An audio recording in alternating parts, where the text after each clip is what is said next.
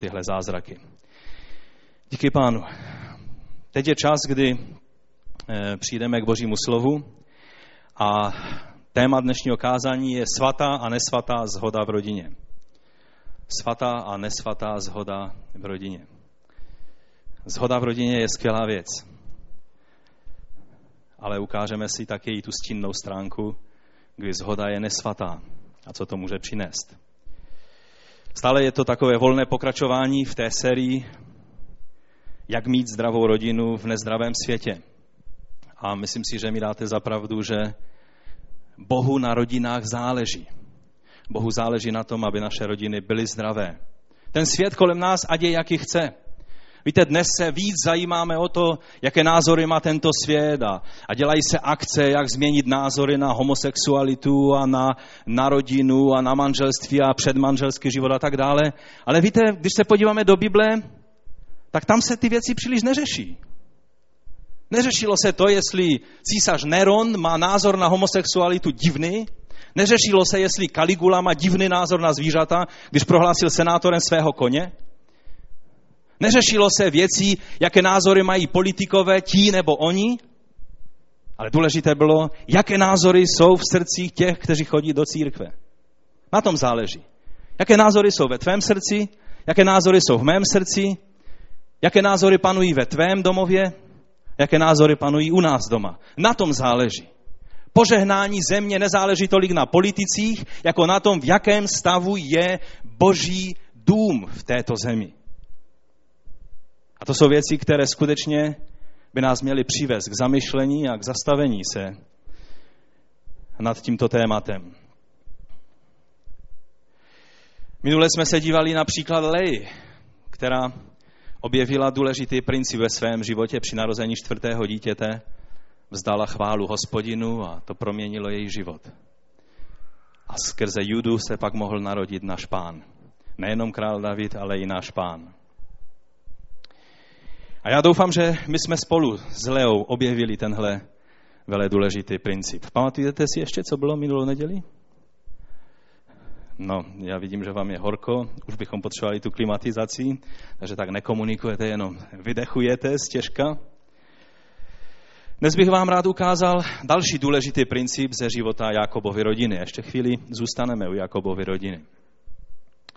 V Biblii, když čteme Genesis, tak Jakobova rodina je před námi tak dosti obnažená. Čteme věci, které se nám líbí a říkáme haleluja, amen, to je náš patriarcha, to je náš praotec, to je Izrael boží. Pak tam čteme věci, u kterých si říkáme, jak tento člověk, jak jeho rodina mohla být u zrodu božího lidu, vybraného božího národa. Amen. Když čteme e, tyhle kapitoly o této rodině, tak někdy jsme ve zmatcích. Vidíme mnoho věcí, které jsou povzbudivé a, a pak vidíme situace, které vůbec nejsou povzbudivé, jsou až šokující. Ale to nádherné je, že Bible se těmto věcem nevyhýba, že je popisuje. A někdy ani nekomentuje. Třeba taková situace, kdy Ruben spáchal hřích nečistoty s služkou eh, Racheli, s Bilhou, kdy on jako dospělý už syn, nejstarší syn, tak se s ní, k ní zblížil. A je řečeno, že Jakub se o tom dozvěděl a pak není řečeno nic. Není tam napsáno a teď přišel anděl a začal ho napomínat a kárat a dali ho do kázně a tak dále. Ale víte, co tam je pak napsáno? Když čteme, kdy Jakub vyslovoval požehnání, najednou vidíme, že to mělo velice těžký dopad na život Rubenův a celého jeho potomstva. A velice často v Biblii čteme takhle ty věci. Někdy se zdá, jako by, bože, to je tady tak napsáno v Biblii a ty nic. To není řečeno, že když Bůh nezahřmí tak, jako teď hřmí, z nebe na každý tvůj a můj špatný krok, že to nevidí. Ale on je ten, který vždycky bude jednat spravedlivě a jeho časy a jeho způsoby jsou jiné než ty naše. Ale když se tak díváme na Jakobovu rodinu, tak je to taky i potvrzením pro nás, že rodiny netvoří dokonalí lidé. Víte, kdybychom četli jenom o dokonalých rodinách, já jsem potkal jenom jednu rodinu, Jejíž představitel mi skalopevně tvrdil, že jsou absolutně dokonalí, jejich manželství je dokonalé a rodina je prostě bezchybná.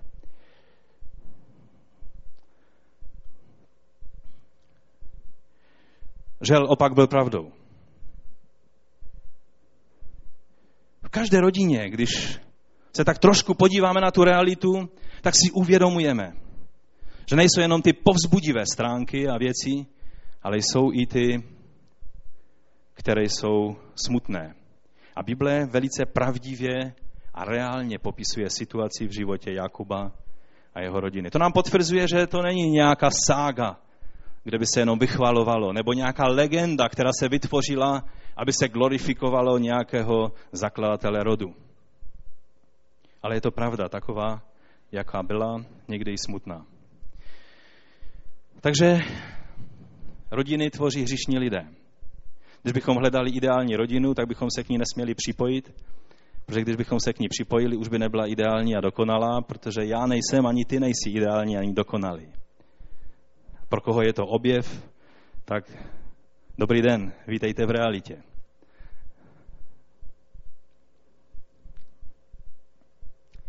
Někdy se snažíme věci idealizovat. Někdy se snažíme tak nějak nedívat a nemyslet na to, že existuje i stínná stránka života. Ale realita zůstává taková, jaká je. A proto v každé rodině samozřejmě se najdou vždy krásné Rachely. Díky Bohu za ně. Ale taky se najdou méně krásné, ale mnohem víc moudré Lej. Díky Bohu za ně. Najdou se ovšem i hříšní Rubenové, vychloubační Josefové. On se vychloubal jenom, když byl hodně mladý a neskušený. Pak prošel věcmi, které z něj udělali božího muže, jakého nenajdeme druhého v celém starém zákoně. Najdou se i krutí a prudcí Šimeoni a Léví, kteří zareagovali na křivdu, která se stala jejich sestře strašlivým způsobem. V každé rodině se samozřejmě najde i ten nějaký Benjamínek.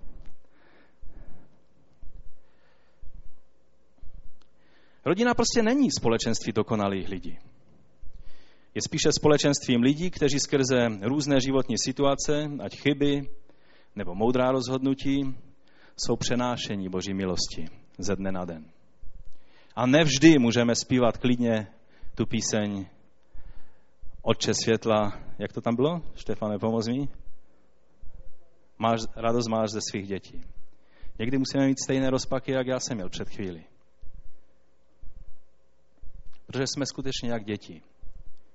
Někdy zlobíme a, a někdy se Bohu podaří z našeho života přijmout i nějaké dobré, sladké ovoce. Takže o Jakobově rodině toho čteme hodně. A prošel mnohými strastmi a starostmi a bojí. A když bychom čekali, že na konci svého života, když bude před faraonem, tak řekne nějaké evangelizační pozitivní vyznání a řekne haleluja, amen, můj život byl nádherný, vše bylo skvělé a moje rodina byla úžasná a Bůh nám žehnal z každé strany. Teď se podívejte, náš syn je teď eh, druhým po faraonovi, vůdcem tady v Egyptě. Jakob byl někdy až příliš tvrdý realista.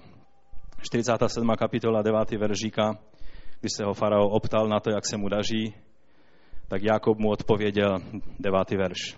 Mé putování trvá 130 let. Byl to krátký a těžký život.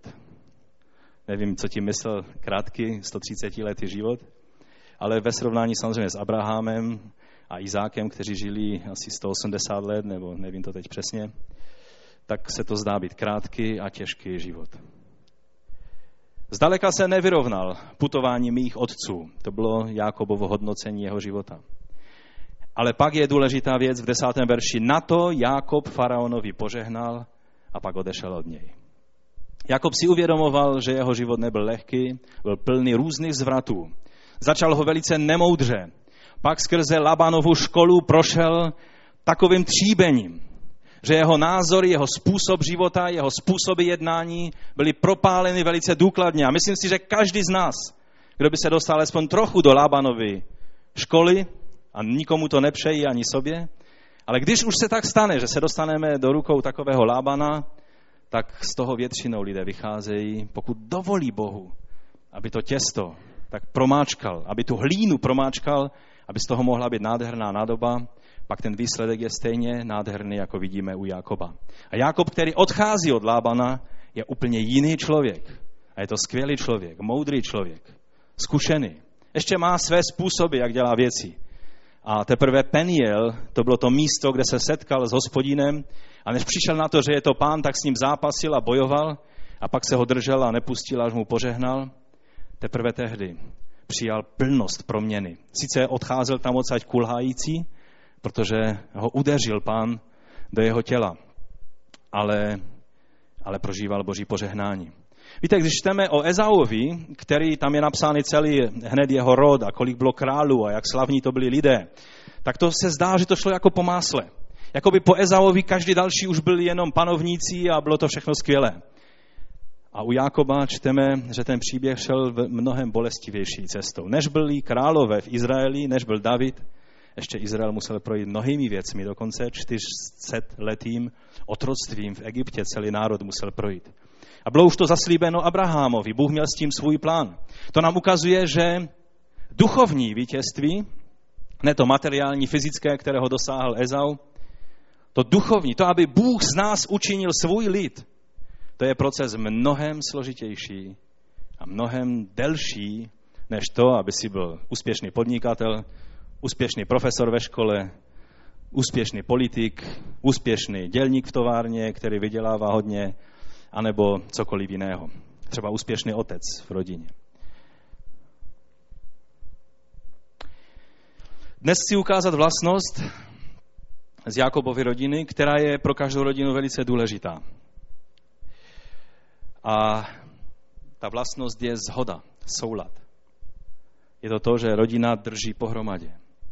Že manžel a manželka nejsou jenom manželé, ale že dokážou být sobě navzájem i přáteli.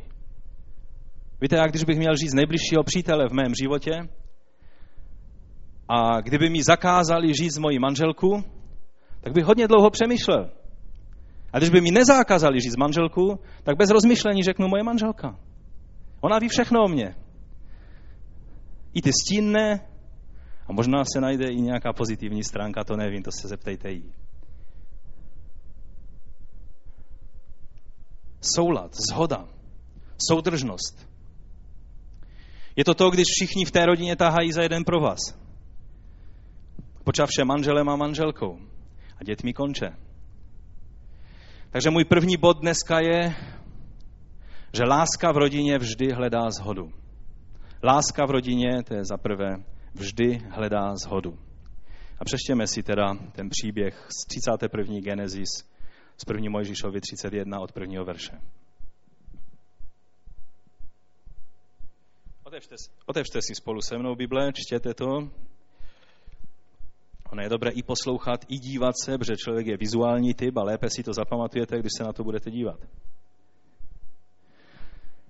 Jednou se však doslechl Jakob, že Lábanoví synové říkají, Jakob obral našeho otce o všechno. Všechno to bohatství si pořídil na účet našeho otce. Vidíte, jak se šíří dezinformace? Takovým způsobem lidi budou vykládat o něčem, co vy budete dělat stejně nezištně, stejně pečlivě, stejně pracovitě, jako to dělal Jakob.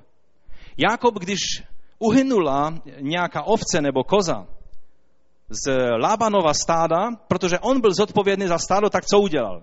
Přišel a řekl, ty máš stejně pojistku u Allianz nebo u čeho to tam máš, tobě to proplatí pojišťovna, takže jdeme dál. Jakob vzal ze svého dobytka a nahradil ten chybějící kus. Ať ho ukradl člověk nebo ho roztrhala zvěř, tak on nahrazoval ze svého. Ale Bůh tak žehnal Jakobovi, že najednou Jakob měl taková stáda a ti synové jenom si furt říkali, no dobré, on tady přišel s holýma rukama a najednou má taková stáda. To určitě není fér. A z té Jakobovy pečlivosti a poctivosti udělali takovéto hodnocení. Ale díky pánu, že Jakob se tím nenechal odradit. Když se Jakob podíval na Lábana, viděl, že už mu není nakloněn jako dříve. Tam doslova je řečeno, že jeho tvář se změnila. A v té tváři, ve tváři se dá hodně vyčíst, Jakob vyčetl, že je zle. Tehdy hospodin Jákobovi řekl, a tady je zajímavé, že Bůh si toho všimnul, nejenom Jákob, ale Bůh jakoby, jakoby sekundoval Jákobovi, jakoby byl u něj. Není to nádherné vědět, že Bůh ví o těch našich každodenních strastech a věcech. Najednou Bůh reaguje. Lában něco řekl synové, něco se tam začalo chystat a Bůh do té, situaci, do té situace okamžitě promlouvá.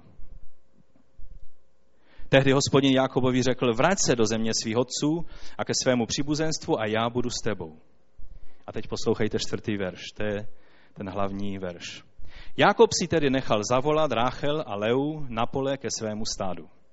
A řekl jim, vidím na vašem otci, že už mi není nakloněn jako dříve. Bůh mého otce však je se mnou. Sami víte, že jsem vašemu otci sloužil ze všech sil, ale váš otec mě šidil. Desetkrát změnil mou odměnu, ale Bůh mu nedovolil, aby mi ublížil. Když řekl, dostaneš za odměnu, co bude skvrnité, všechen dobytek vrhal skvrnitá mláďata. Když řekl, dostaneš za odměnu, co bude pruhované, vrhal všechen dobytek pruhovaná mláďata. Chcete vědět, co znamená boží požehnání? Tady to máte. A svět nastaví jakékoliv podmínky. Když se Bůh rozhodne žehnat, tak ty podmínky můžou být jakkoliv nevýhodné pro vás. Bůh rozhoduje o tom, jestli je to výhodné nebo ne. Říkáte skvrníte? Dobře, budou všechny skvrníte. Kdo může ovlivnit, jaké ovečky se rodí, když je to směs všeho chuť? A na Blízkém východě, když se podíváte na ovečky, tak každá je jinou barvu. Každá je jiná. To není jak u nás, že všechny ovečky jsou více, méně béžové. Když jsou hodně čisté, tak by se dalo říct bílé, ale spíš béžové.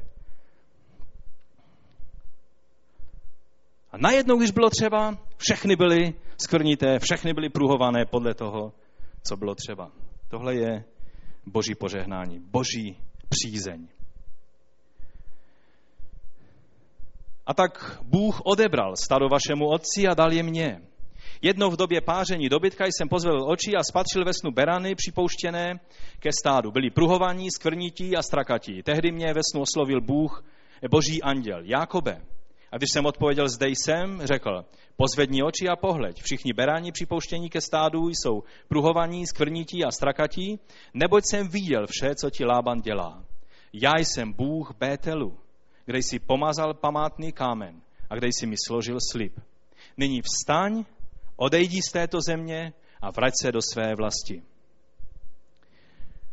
Jákob si udělal čas na to, aby pečlivě vyložil a vysvětlil to, co prožil před pánem. A neříkal to ani Izákovi, ani Labánovi, ale říkal to svým dvěma manželkám. A to je velice důležitý princip.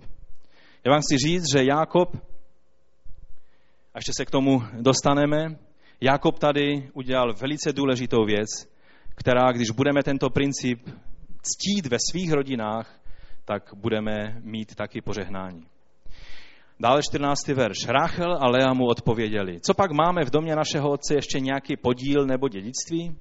Co pak nás nemá za cizí? Vždyť nás prodal a všechny peníze zhrábl.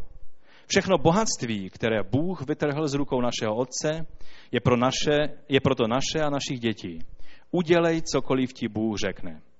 A tak, nebo potom, jako, jako důsledek tohohle rozhovoru, Jakob vstal, naložil, naložil své děti a ženy na velbloudy, a to byly takové ty obšírná auta tehdejší doby, a zhromáždil všechna svá stáda. Se vším majetkem, jehož nabil s dobytkem vlastního chovu, který získal v Mezopotámii, se vydal ke svému otci Izákovi do kanánské země.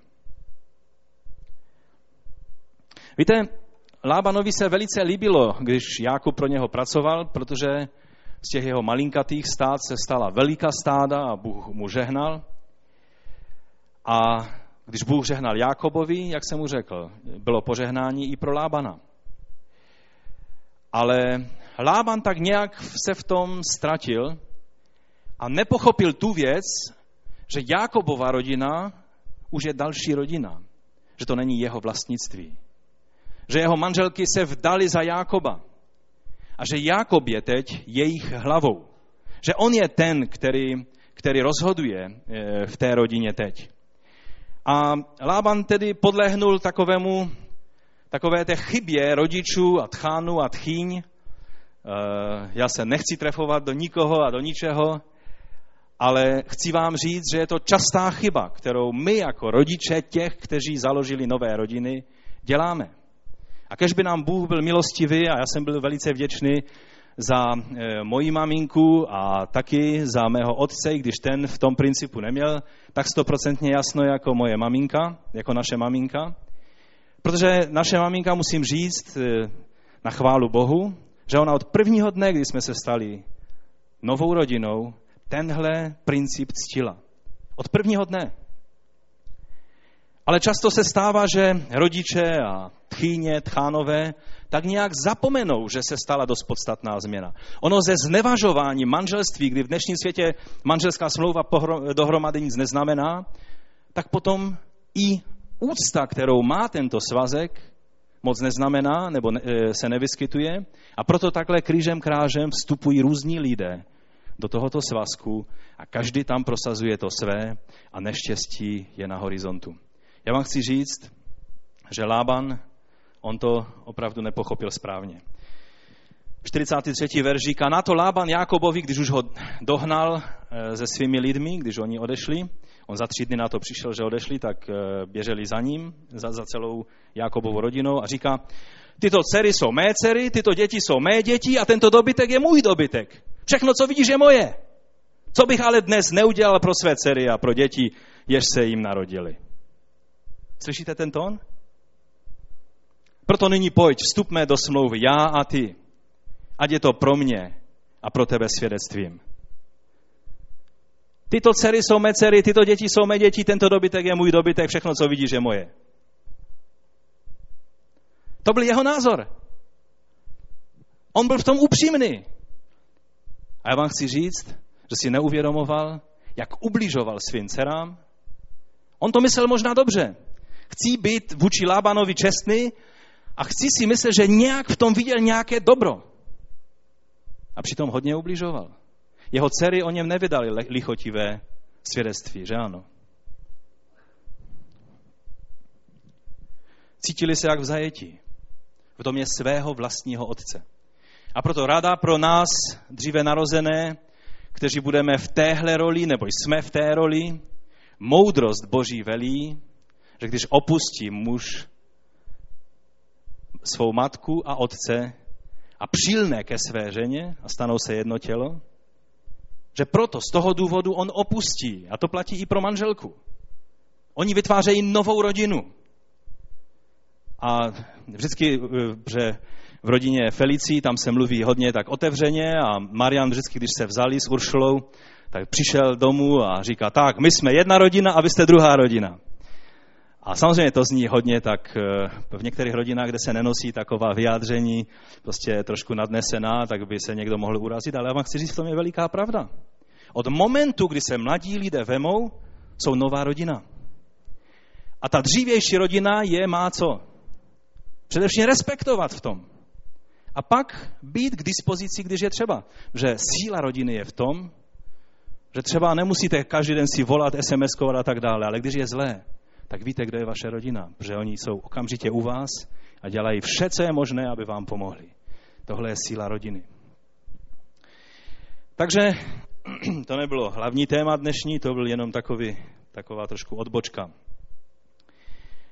Jakob zkrátka dospěl k bodu, že, a to není populární eh, samozřejmě krok, ke kterému se odhodlal pod vlivem božího eh, oslovení a vnuknutí, žádní krátkozrací a egocentričtí rodiče, kteří jsou hodně zahleděni do toho, jak oni to vnímají a cítí a vidí, tak si to neuvědomují. A Jakob se rozhodnul udělat to nepopulární, ten nepopulární krok. Rozhodnul se osamostatnit.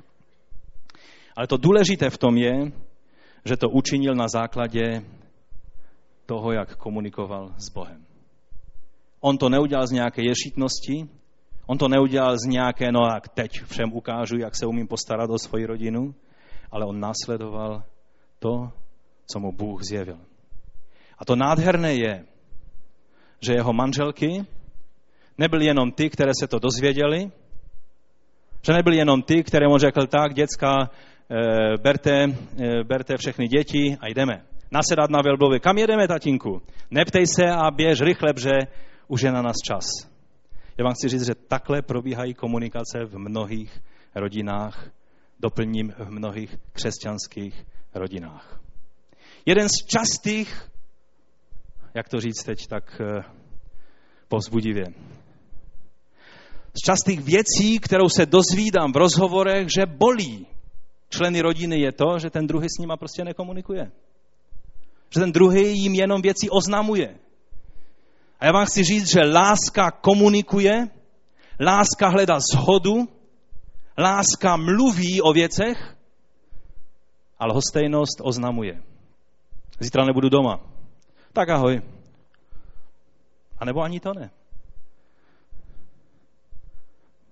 Přijde manžel až pozdě a, a pak jenom řekne, když se ho manželka už na potřetí ptá, kde jsi byl, tak teprve něco utrousí, kde byl. Láska komunikuje, hledá zhodu.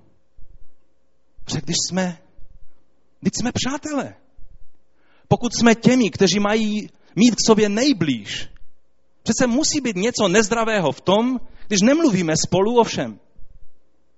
Když jsou věci, které ví všichni ostatní a já nevím, nebo opačně.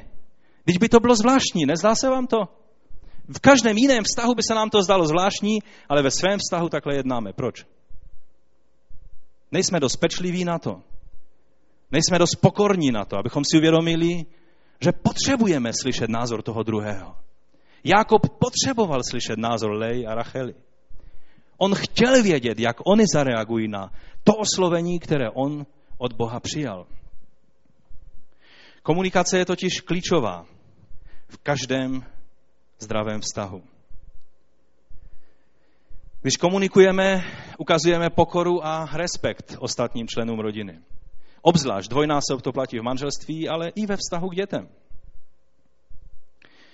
Protože někdy i děti žijou v takovém stavu v rodině, kdy se jenom dozvídají oznámení. Oznámení za oznámením. Ale láska hledá zhodu. Domlouvá se. Někdy rodiče oznámí dětem jen tak věci, které obrátí jejich život na ruby a rodiče ani nenapadne, že by se mohli s dětmi poradit do té věci. Třeba další životní plány. Věci, které od základu promění to, co se děje v té rodině. Rodiče udělají a ani ne, nenapadne se zeptat na názor dětí. Když jsou to děcka, ty potřebují slyšet, co je dobré, a ne, aby mi tady do toho ještě mluvili. Já vám chci říct, že někdy se vyplatí mít otevřené ucho na názor i toho nejmenšího dítěte. A teď nechci tady nějaký absurd stavět, že každé rozhodnutí a, a všechno, že se bude u vás doma hlasovat o všem a, a, a že tam bude nějaká, nějaký parlament z té vaší rodiny. Ale komunikujme, mluvme, sdílejme se, protože tohle působí láska. Lhostejnost oznamuje. Bude se dělat to, bude toto, jo, zapomněli jsme vám říct děti, že bude to a ono a, a, a je to věc, která převrátí úplně na ruby jejich život, třeba se stěhují na druhý konec světa. Láska komunikuje a hledá zhodu. Lhostejnost pouze oznamuje.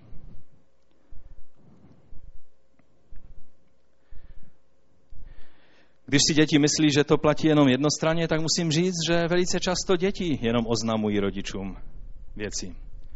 To je dokonce dost hodně in teďka v dnešní společnosti, neinformovat rodiče o věcech. Když se někdo ožení a rodiče padnou do mdlob v den, kdy se to stane, protože se o tom v ten den dozvěděli, když to se řekne mezi kamarády, tak je to úplně paráda, protože, protože teď je to cool, teď je to úžasné, teď je to přece to, co to, co aspoň dá nějaké vzrušo té nudné věci, jako je vstupování do manželství. Takhle uvažuje tento svět. Láska, když jsme před pánem, tak děti budou komunikovat. Řeknu víc, budou komunikovat dokonce v té době, ve které jsou na vážkách a vyhledávají svého životního partnera. Já vám musím říct, že v tom já jsem se prořešil vůči svým rodičům. A dnes vidím, že to byla chyba. Teď oni chtěli to nejlepší pro mě. Proč bych s nima nemohl o tom mluvit? Proč bych nemohl komunikovat se svými rodiči o věcech, které jsou velice důležité do mého života a když mám bázeň Boží a jsem dostatečně pokorný a k tomu ještě mladý a silný a zdravý, tak je to úžasné. Proč bych nemohl? Samozřejmě, když jsme harmonická rodina, kde všechno funguje, jak má, proč bychom se nemohli sdílet se svými rodiči? Ty jsou to ti nejbližší lidé, kteří nám přejí to nejlepší. Láska komunikuje, lhostejnost oznamuje. Jo a zapomněl jsem vám říct, že se budu příští měsíc ženit. Takhle je to velice moderní dneska. Chci vám říct, že Bůh se na to takhle nedívá. Byla doba, kdy otcové rozhodovali o tom, kdo si koho veme, a teď tady nevolám po starých pořádcích, ale jedno jak zamyšlení. V dobách, kdy rodiče rozhodovali o tom, kdo si koho veme, bylo mnohem méně takových těch problémů, které řeší dnešní svět. A mnoha manželství prožila dlouhý život a šťastný život. Chomňákovi mi řekli, že přijeli na výročí svých rodičů. Je to pravda, že jsou 60 let spolu? 60. To už je víc než zlatá svatba, nebo 60 let spolu. To je dlouhá doba. To není 6 let, 6 měsíců, to není 16 let, to není ani 30 let, jak my za chvíli budeme s Felicí. To je 60 let, to je dlouhá doba. Díky Bohu. Já vám chci říct, že většina těch, kteří prožili dlouhý život v manželství, vám řeknou, důležité bylo to, že jsme o všem spolu mluvili. Že jsme nemlčeli. Protože to je důležitá věc. Řeknete, no dobré, ale tak to potom, jak, jak to je s tím, že muž je hlavou a měl by tedy rozhodovat? Jakob si udělal čas. I když jim šlo možná o život, když se díval do tváře Lábanovi a do očí těch jeho synů, tak Jakob věděl, že když neodejdou hned, a taky mu Bůh řekl, jděte hned do Betelu. Ale přesto si udělal čas, aby tu věc důkladně probral se svými manželkami, aby to rozhodnutí učinili společně. Jak má tedy fungovat rozhodování v rodině? Co znamená, že manželka se poddá svému muži? Jsme v moderní společnosti, takže to o tom nebudeme mluvit, to jsou dokonce žalovatelné věci, když by nějaký manžel příliš zdůrazňoval, že hlavou své manželky, tak by se mohl dostat do štíru se zákonem. Jak to tedy znamená? Jak, jak se máme v tom vyznat? Co znamená, že muž miluje svou manželku a manželka je mu podaná? Jak, jak ty věci mají fungovat? Já věřím a snažím se v praxi, i když nevždy mi to vyjde, používat následující princip. Muž je hlavou ženy. To je řečeno v Božím slovu. Proto závěrečné rozhodnutí, takovým tím soudcem, který rozhodne v tom sporu, který vznikne v rodině, nebo mezi manželem a manželkou, tak uzavřít to má hlava rodiny, to je, nebo hlava manželky, to je muž, manžel. Ovšem, k tomu, aby mohl udělat kvalitní, dobré, moudré rozhodnutí, si položí názor své manželky vedle svého a modlí se o sílu, aby se na oba dva názory dokázal dívat jako na stejně hodnotné. A vybere ten, který je lepší pro ně, ne ten, který je jeho. Takhle, věřím, je ta nejlepší rovnocenost, která může být. Jsou situace, ve kterých vedle toho názoru manželky svého položí ještě i názor dětí, názory dalších lidí. A vždy by se to mělo dít ve světle Božího slova. Protože to je to prostředí, ve kterém žijeme, to je to, co dává světlo našim nohám. A já věřím, že když neprosazuje svůj pohled, ale hledá to nejlepší, co mu diktuje láska k manželce a k rodině, pak to rozhodnutí nevždy bude to jeho slovo, někdy taky, ale velice často možná přijde na něco, co předtím ještě ani neviděl. Že víte, když jsou dva názory, vždycky je dobré, když někdo třetí z boku se na to podívá řekne, ten je lepší. Ale v manželství jsou ti dva, není toho třetího. A proto Bůh to tak zařídil, že manžel má být hlavou, že on má být tím soudcem, který rozhodne mezi těma dvěma názory, ale je dobré, když může to dělat na základě toho, co udělal Jakob, že on se poradil se svýma ženama ale on taky slyšel Boží hlas. A on se modlil o milost, aby svým manželkám to dokázal vysvětlit tak, aby oni uviděli v tom Boží ruku. A pak se rozhodli a pak jednali. Takže zhoda v rodině, to je to, co, po čem toužíme, za co se modlíme, co chceme, aby bylo. Ale teď ukážu dva příklady z Nového zákona. A ty příklady nám ukážou, že zhoda je skvělá věc, pokud je na božím základě. Pokud je zhoda na jiném než božím základě, může to vypadat jako naprostá idylka, ale je to velice nebezpečná věc. Chcete, abych pokračoval, nebo to uzavřeme v tomhle bodě? Že to jsou dosti, dosti důležité věci, které s tou zhodou v rodině souvisí. Takže nejdříve si dáme to negativní a pak nakonec to pozitivní. Souhlasíte? Takže nejdříve budeme mluvit o nesvaté zhodě v rodině.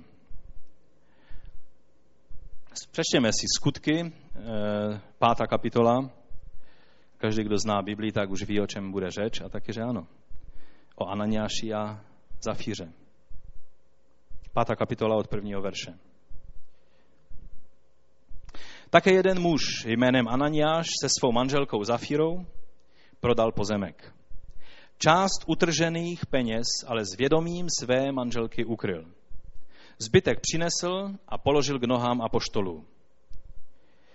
To bylo potom, co eh, Barnabáš udělal to, že prodal veškerý svůj majetek a přinesl peníze do sboru a oni se tím nechali natchnout ale udělali to tak trošku svým způsobem. Nečestně, ne, eh, neotevřeně, pokrytecky. Eh, ten zbytek přinesli k nohám apoštolům a tvrdili, že je to vše, za co prodali, prodali ten svůj majetek. A vypadali u toho velice svatě, protože za prvé přinesli všechno, za co prodali ty, ty pozemky, a za druhé vypadali velice tak, tak skromně, že to prodali za hodně levný peníz. Pokrytectví je strašná věc. Petr mu na to řekl, Ananiáši, to tě tak ovládl Satan, že jsi lhal duchu svatému? Proč si ukryl část peněz za to pole? Co pak nebylo tvé? Nemusel si ho prodávat. A když si ho prodal, bylo jen na tobě, co s penězi uděláš. Jak tě mohla taková věc napadnout? Nelhal si lidem, ale Bohu. Když Ananiáš uslyšel ta slova, skácel se mrtev k zemi. Na všechny, kdo to slyšeli, padla veliká bázeň. Několik mladíků vstalo, zabalili ho a odnesli ven a pohřbili. Asi po třech hodinách pak přišla i jeho žena, která nevěděla, co se stalo. Petr jí řekl, pověz mi, prodali jste to pole za tolik peněz? Ano, za tolik, odpověděla. Petr na to řekl, to jste se domluvili, že budete pokoušet hospodinova ducha? Za dveřmi jsou slyšet kroky těch, kdo pohřbili tvého muže a vynesou i tebe. I hned se mu skácela mrtvá k nohám. Když mladíci vešli, nalezli ji mrtvou a tak ji vynesli a pochovali vedle jejího muže. Na celou církev i na všechny, kdo to slyšeli, tehdy padla veliká bázeň. Víte, zhoda je skvělá věc, ale samotná zhoda nám nezaručuje, že děláme vůli Boží. Můžeme prožívat naprostou idylku, naprostou zhodu, naprosté natření, Můžeme cítit, že taháme za jeden pro vás. Můžeme cítit, že jsme součástí téže věci. A když to není boží věc, tak je to nebezpečná věc. Mnohokrát mladí lidé omlouvají své svědomí, že nedělají nic, s čím by ten druhý nesouhlasil. A přitom se jedná o nesvatou zhodu. Rozumíte, co chci říct? Když chlapec omlouvá to, že přece ta jeho dívka chtěla jít tak daleko v tom vztahu před manželstvím a omlouvá se, že, že nedělal nic, co by ona nechtěla, pak vám to řeknu na rovinu. Není to, je to nejenom, že je to hřích, ale ukazuje to, že tento chlapec je obyčejný zbabělec. A já by tou dívkou se velice, velice zamyslím, jestli si brát takovéhoto zbabělce. Protože nesvatá zhoda, jenom to, že je to zhoda, tu nesvatou věc neposvětí. Amen? No já nečekám vaše amen, to je stejně pravda, ať řeknete amen nebo ne. Dneska mluvíme o věcech, které jsou prostě tak, ať budete říkat amen, ať budete psát na internetu, bylo to super kázání, nebo to rozeberete, úplně rozcupujete. Já věřím, že boží slovo zůstane božím slovem a dostane se k každému z nás. Nesvatá zhoda je velice nebezpečná věc. V rodině Ananiáše a Safiry byla idylka. Byl soulad. Oni si sedli večer a říkali, viděla jsi, Safiro, jak, jak celý zbor se díval na toho Barnabáše, jak přinesl ty peníze a, a všichni říkali, haleluja, to je bratr. To je skutečně požehnaný bratr. Co kdybychom něco takového taky udělali? A Safira, amen, máš pravdu, můj muži. Úplně cítím, že je to správná věc, kterou bychom měli udělat. Ano, prodáme. Ale musíme najít takovou realitku, která nám to prodá za velice dobrou cenu. A pak z toho trochu vememe, přineseme do sboru a, a uděláme dojem na všechny lidi. Ano, drahoušku, to je super, uděláme to takovýmto způsobem. Absolutní zhoda. Kdybyste byli u nich ten den večer doma, tak byste zjistili, že to je absolutně ideální manželství, které nemá žádné rozpory. Někdy, když byste slyšeli nás dva s Felicí, tak byste si museli říct, co oni dělají. Když oni se dohadujou, jak nějací Italové. Jednou jsme byli v Itálii v jednom takovém malém městečku a najednou se tam začali strašně lidé křičet po sobě a, a my jsme si mysleli, že se zač, za chvíli začnou být, tak jsme se tam šli podívat, to byly takové, takové zdí a nějaké kostely a přiběhli jsme tam. A to byla skupinka eh, zákonních sester a ta jedna, ta asi představená sestra, jim vysvětlovala tu architekturu. A my jsme měli pocit, že si skočí do úsměvu za chvilinku. Jsou různí lidé. Ale u Safiry a u Ananiáše to musela být absolutní idylka a zhoda. Zítra jdeme do sboru, představíme ten náš dar. Jenom se prosím, Safiro, nepřeřekni, nebo neprožekni, nebo jak se to říká, kolik byla ta skutečná cena. Doufám, že ta sestra, co pracuje v realice, neprozradí tu cenu.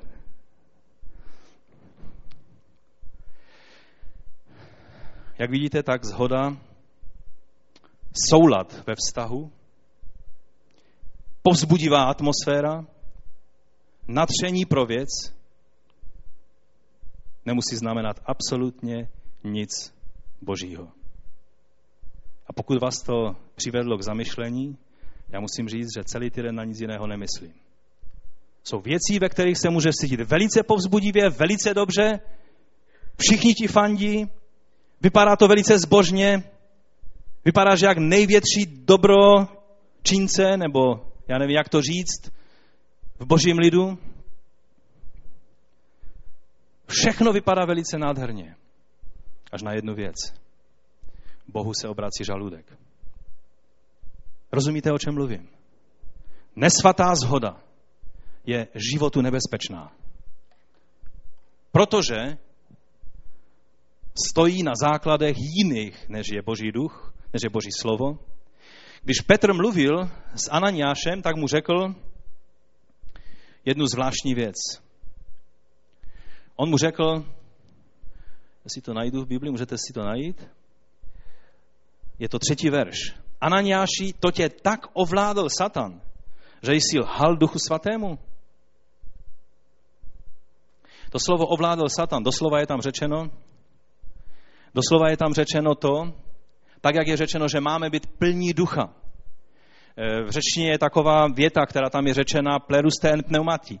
Stále se naplňujte duchem, buďte plní ducha. To je řečeno k Efeským. Jsme povzbuzováni, abychom, abychom byli plní ducha. A to stejné slovo je použito tady v tomto příkladu Ananiáše. To slovo plero je tady použito, že Ananiáš nebyl plný Božího ducha, ale byl plný ďáblových myšlenek. A byl to věřící člověk. Boží slovo nás varuje, nedávejte místa ďáblu. Ananiáš dal místo ďáblu. Skrze to, že se natchnul věci, která bude vypadat nádherně na venek, ale která je velice eh, odporná Bohu. To je pokrytectví. Samozřejmě tehdy to skončilo smrtí Ananiáše a pak jeho věrná manželka, která ve všem mu sekundovala a vždycky, vždycky eh, dělali společně všechny věci a prostě jejich vztah byl úžasný. Pak když se jí zeptal Petr, ano, za tolik jste prodali? Ano, jasně, za tolik, když přece takhle jsme se domluvili se svým manželem. Co měla dělat? Možná si řeknete, když chtěla být poslušnou manželkou, tak co jí jiného zbývalo? A padla mrtva. Proč? Bůh by nikdy nesoudil nevinného člověka. To znamená, že ona padla mrtva, protože byla vinna stejně jako Ananiáš. To byla nesvatá zhoda, na které oni se dva zhodli. Amen?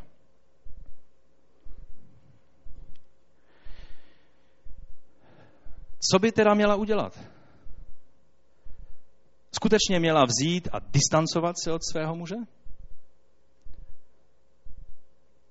Měla říct, v téhle věci já tě respektuji jako svého muže, ale ve hříchu budu raději poslouchat Boha než tebe?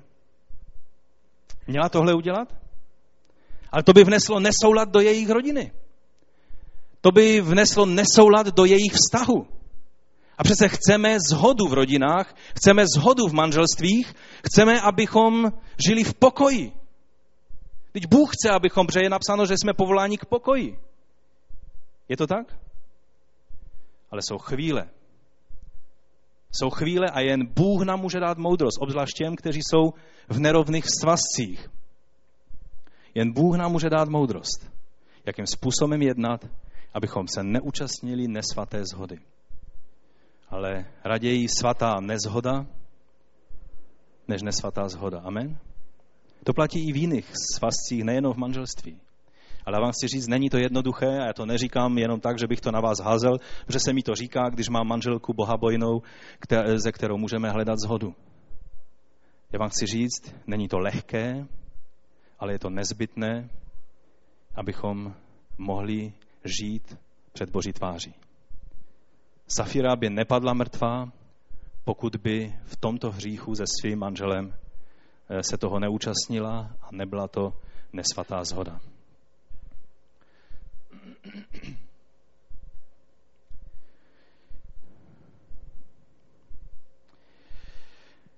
Dobře, pojďme dál k, té pozitiv, k tomu pozitivnímu příkladu.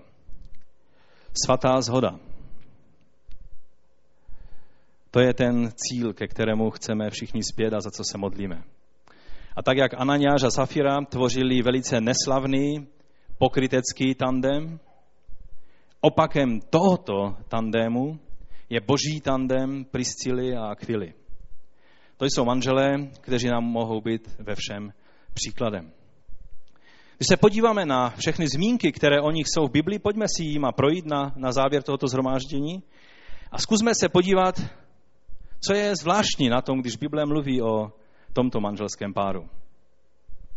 Skutky 18, druhý a třetí verš. Tady napsáno takto tam a e, jedná se o Korint, tam e, Pavel byl tehdy v Korintu, se setkal s jedním židem jménem Aquila, původem z Pontu, který se svou manželkou Priscilou nedávno přistěhoval z Itálie. Císař Klaudius totiž nařídil, že všichni židé musí opustit Řím. Pavel se k ním přidal, protože jeho řemeslem, stejně jako jejich, bylo šití stanů. Bydlel tedy a pracoval u nich. Tady se poprvé na scénu dostávají eh, Aquila, žid, kterého Klaudius vyhnal z Říma, a tak se přestěhovali a přišli až do Korintu. A jeho manželka eh, Priscila, a to je první zmínka, tady jsou vysvětlení, a pak a já jsem si schválně dal záležet, že jsem si našel všechny zmínky o nich, které jsou v Biblii. A ani jedna zmínka není jenom o Akvilovi nebo jenom o Priscile, ale pokaždé vždycky se o nich mluví jako, jako o obou. A já vám chci říct, že je to, že je to nádherná věc. Že je to nádherný Eh, příklad pro nás. Oni tvořili skutečně tandem, oni nebyli jenom manžel a manželka, oni byli skuteční přátelé, oni byli společně v podnikání, oni byli společně u všeho, co dělali, protože když chtěl Lukáš nebo Pavel o nich psát, tak vždycky musel o nich obou psát, protože všude, kde se podíval, tam byli spolu.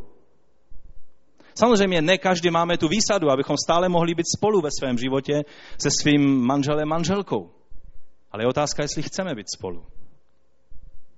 Jestli je to nutnost zaměstnání, anebo je to proto, že nám je to pohodlné, že jsme sami.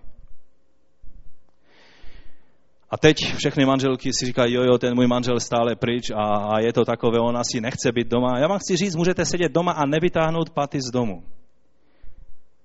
A můžete se prořešovat stejným problémem jako ten, kdo musí stále cestovat za svým zaměstnáním. To, jestli manželka skutečně chce, aby manžel byl doma, aby byl s ní, je volba.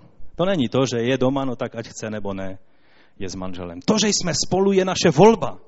To není to, že se vyskytujeme pod stejnou střechou. To je rozhodnutí, protože láska chce být spolu. Lhostejnost, ta hledá vždycky cesty své, soběstředné, sobecké. Amen. Když byste se podívali na Akvilu a Priscilu, řekli jste Akvila a viděli jste Priscilu. Řekli jste Priscila a viděli jste i Akvilu. Nebylo možné vidět jednoho bez toho druhého. Když jste chtěli důvěrně mluvit s Akvilou, tak u toho seděla Priscila a poslouchala. Když si sestry chtěli poklebetit s Priscilou, tak tam seděl Akvila a všechno slyšel. A bylo po radosti. Boží slovo nám ukazuje, že ti dva byli stále spolu. A víte, Bible se nezaměřuje příliš na vysvětlování manželských takových těch, těch věcí. Občas tu a tam se to objevuje. Ale tenhle příklad je tak bící do očí, že musí nám Bůh, Duch Svatý, nám je určitě, se nám snaží něco tím ukázat. A to je, že být spolu pro manželku a manžele je prostě dobrá věc. Je zdravá věc. Je to věc, která buduje jejich vztah.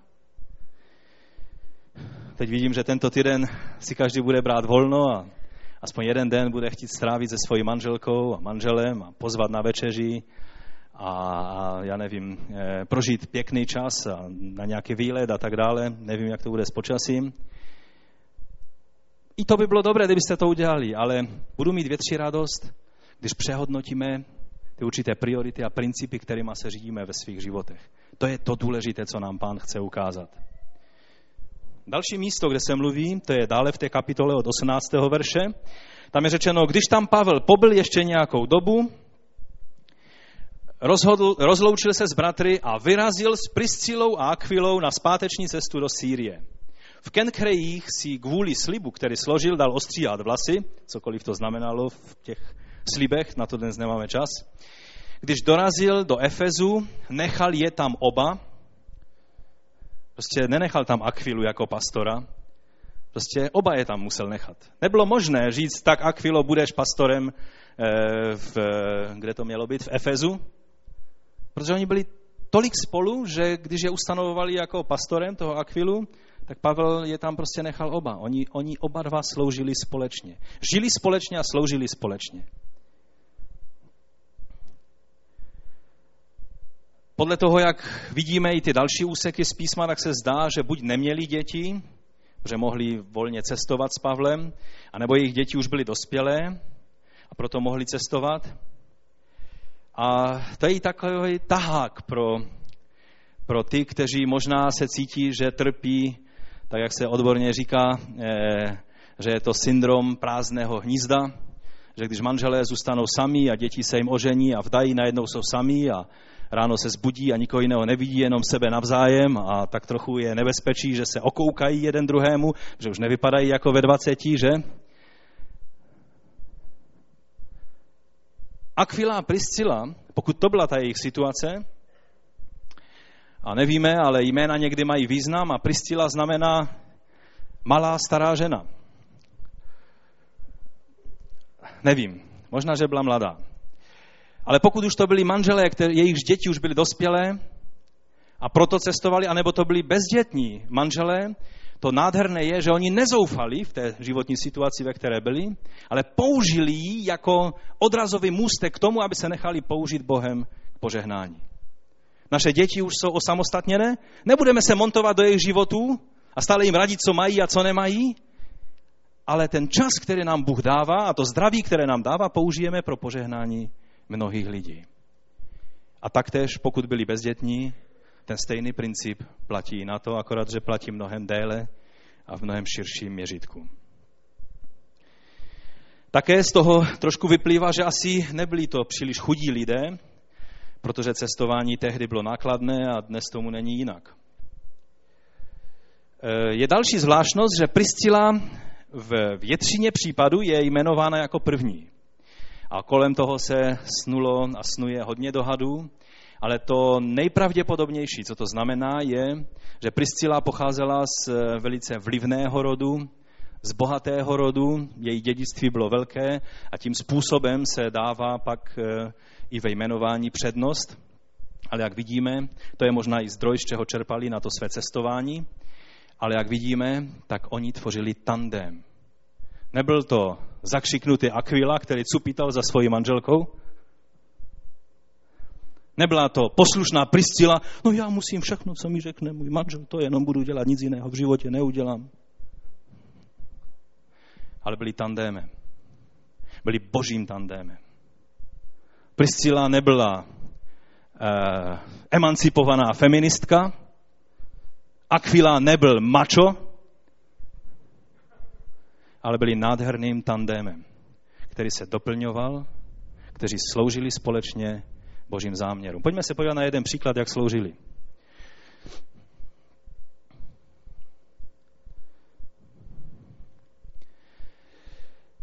Skutky 18.24, to je stejná kapitola od 24. verše. Do Efezu zatím přišel jeden Žíd jménem Apollo, vymluvný muž a znalec písma. Byl to velice vzácný člověk. Původem z Alexandrie. Alexandrie byla centrem vzdělanosti a informovanosti tehdejší doby. A on tam odsaď pocházel. Byl obeznámen s pánovou cestou a tak vroucně mluvil a přesně učil o pánu. Znal však jenom Janův křest. Když si pomyslíme, co všechno Apolos, to je na jiné téma, co všechno dokázal s tím, že jenom věděl o Janovém křtu a celé evangelium ještě neznal a už pomalu obrátil celá města na ruby, tak vám chci říct, že evangelium je skutečně mocí Boží ke spasení. Předně Žida a potom i řeka. Když začal směle mluvit v synagoze, uslyšeli ho Priscila s Aquilou. A teď se podívejte, co udělali. Vzali ho k sobě Stále je tady množné číslo. Oni společně ho vzali k sobě. Ne, že si Aquila vzal stranou, eh, co bychom očekávali od pastora, že si veme stranou eh, hosta, který sloužil a teď mu řekl několik nepříjemných věcí, že to bylo sice úžasné, ale potřebuješ trošku víc se dozvědět věcí a trošku víc se podívat do souvislosti v Božím slovu. Protože to je to, co oni udělali. Tady je napsáno, vzali ho k sobě a vysvětlili mu boží cestu ještě přesněji. A pak je nádherné se dívat na Apola, že on se ani neurazil, ale to přijal tuto službu. Eh, chtěl se vydat do Řecka a tak ho bratři povzbudili, napsali učedníkům, ať ho přijmou a když tam dorazil, velmi prospěl těm, kdo z boží milosti uvěřili. To, co udělal ta služba Priscily a Aquily, byla velice účinná a proto eh, on tady napsáno, že mocně totiž překonával Židy, když veřejně dokazoval z písma, že Ježíš je Mesiáš dělal podobnou věc, kterou dělá bratr Avi Mizrachy. Kdy ze starého zákona, z písma, tehdy neměl ještě nový zákon k dispozici, dokazoval, že Ježíš je Mesiáš. A dělal to účinně, a dělal to dobře, a dělal to s pomazáním. Proč? Protože se našli manželé Priscila a Aquila, nebo když vám to vadí takhle v tom pořadí, tak si to otočte, Aquila a Priscila, protože pak, když Pavel píše pozdrav eh, ze Říma, ještě stále tam je Priscila a Aquila, a když se podíváme na 1. Korinským 16.19, tam je a velmi vás pánu pozdravuje Aquila s Priscilou i církev u nich v domě. Proto Apollo byl schopen sloužit dobře, proto byla požehnána jeho služba, protože se našel Aquila a Priscila, tandem, kteří vždy byli spolu a žili spolu a sloužili spolu božím záměrům.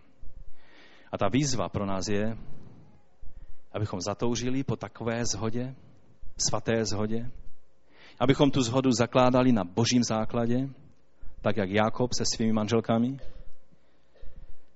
Takže co říct závěrem? Možná jenom tolik. Když taháme v manželství a v rodině za jeden provaz, tak se ujistěme, že ten provaz je boží. Amen. Je dobré, když máme zhodu. Ale ujistěme se, že když taháme za jeden pro vás, že on skutečně patří Bohu, že je to boží vůle pro nás. Když nejsme v centru boží vůle, jsme na velice nebezpečné půdě. Ať je to Pán Ježíš a jeho vůle, co vytváří naši rodinou zhodu. Nebuďme účastní nesvaté zhody. To raději buďme účastní svaté nezhody, než, svaté nez, než eh, nesvaté zhody. Mějme odvahu říct našim manželům, manželkám, pokud nás tlačí do hříšných věcí, že se toho účastnit nebudeme, i když následky můžou být bolestivé. Nikdy, nikdy není omluven hřích jenom tím, oni mě donutili. On, eh, můj manžel, to takhle chtěl, nebo to takhle rozhodnul. Každý jeden staneme před Boží tváří. Jako manželé i jako manželky. Je to bolestivé, není to jednoduché, neříkám to s lehkým srdcem, nechci podporovat žádné konflikty, to už vůbec ne. Potřebujeme boží požehnání, tu svatou zhodu na manželstvích a na rodinách. My se za to modlíme. Já věřím, že, že se modlíme všichni za to, aby, abychom mohli prožívat tu svatou zhodu v rodinách a v manželstvích. Ale ať ta zhoda je vždy založena na božím principu, na božím základě.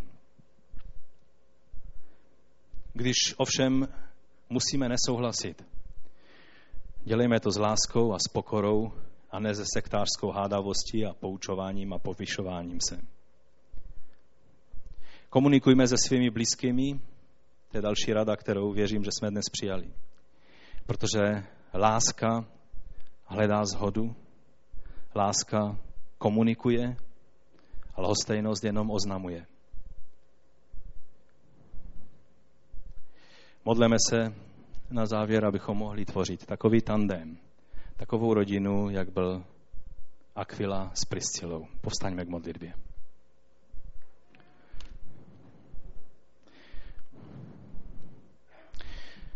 Pokud tě pán oslovil v nějaké věci dnes, pak nedělej to pro mě, udělej to pro sebe před pánem. Že pozvedneš ruku a řekneš, pane, prosím tě, ty vidíš komplikovanost našeho života, ty vidíš, jak často jsem se nevědomky účastnil nesvaté zhody. Dej mi milost a odvahu žít jinak můj život. Aby to bylo tvé slovo, které bude základem té zhody, ve které budeme jak v rodině, tak ve všech ostatních vztazích. Pane, já tě prosím za každého jednoho z nás. Já ti děkuji, pane, za to, že v mnohých našich rodinách můžeme prožívat svatou zhodu. Já ti děkuji za každého bratra a sestru, kteří jsou jako Priscila a Aquila pilíží a oporou v tomto sboru. Pane, ale ty vidíš, že v některých domech a rodinách je to velice složité. Jejich manželé nebo manželky jsou nevěřící a posmívají se dokonce jejich křesťanství, jejich víře. Pane, ty jediný můžeš vědět a dát radu. A my tě prosíme o to. Pane, my tě prosíme o odvahu pro mladé lidi. Dej jim odvahu nevstupovat do nesvaté zhody, ale stát na, tvé, na tvých zaslíbeních. Pane, pomoz nám, abychom lépe komunikovali, abychom byli pokorní a hledali zhodu. Abychom komunikovali a nejenom oznamovali, ale abychom prožívali tvou lásku. Já tě prosím za naše rodiny, pane, buď nám milostiv. I když někdy nemůžeme tak úplně jednoduše zpívat, že ty máš radost ze svých dětí. Někdy ti způsobujeme zármutek, odpust nám tento zármutek. Pomoz nám, abychom byli víc tobě podobní. Abychom byli jak Aquila a Priscila, kteří byli jako ten svatý tandem ve tvých věcech. V životě i ve službě. Pomoz nám, pane, my toho potřebujeme. Buď nám milostiv, pane. Prosíme tě za naše děti. Dej víc zhody do vztahu mezi dětmi a rodiči v tomto sboru. Pane, ať, ať, ať mladí lidé nejenom oznamují věci svým rodičům, ale ať hledají zhodu a hledají, hledají společnou komunikaci, komunikaci lásky. Pane, my tě o to prosíme a klademe se do tvých rukou. Ty sám požehnej. To, co ty jsi spojil, nedovol, aby lidé rozdělovali. Ale dej, aby ten tvůj duch, který působí to dobré v nás, aby působil i tu svatou zhodu v našich rodinách. O to tě prosíme ve jménu Ježíše Krista. Amen. Ať vás Bůh požehná.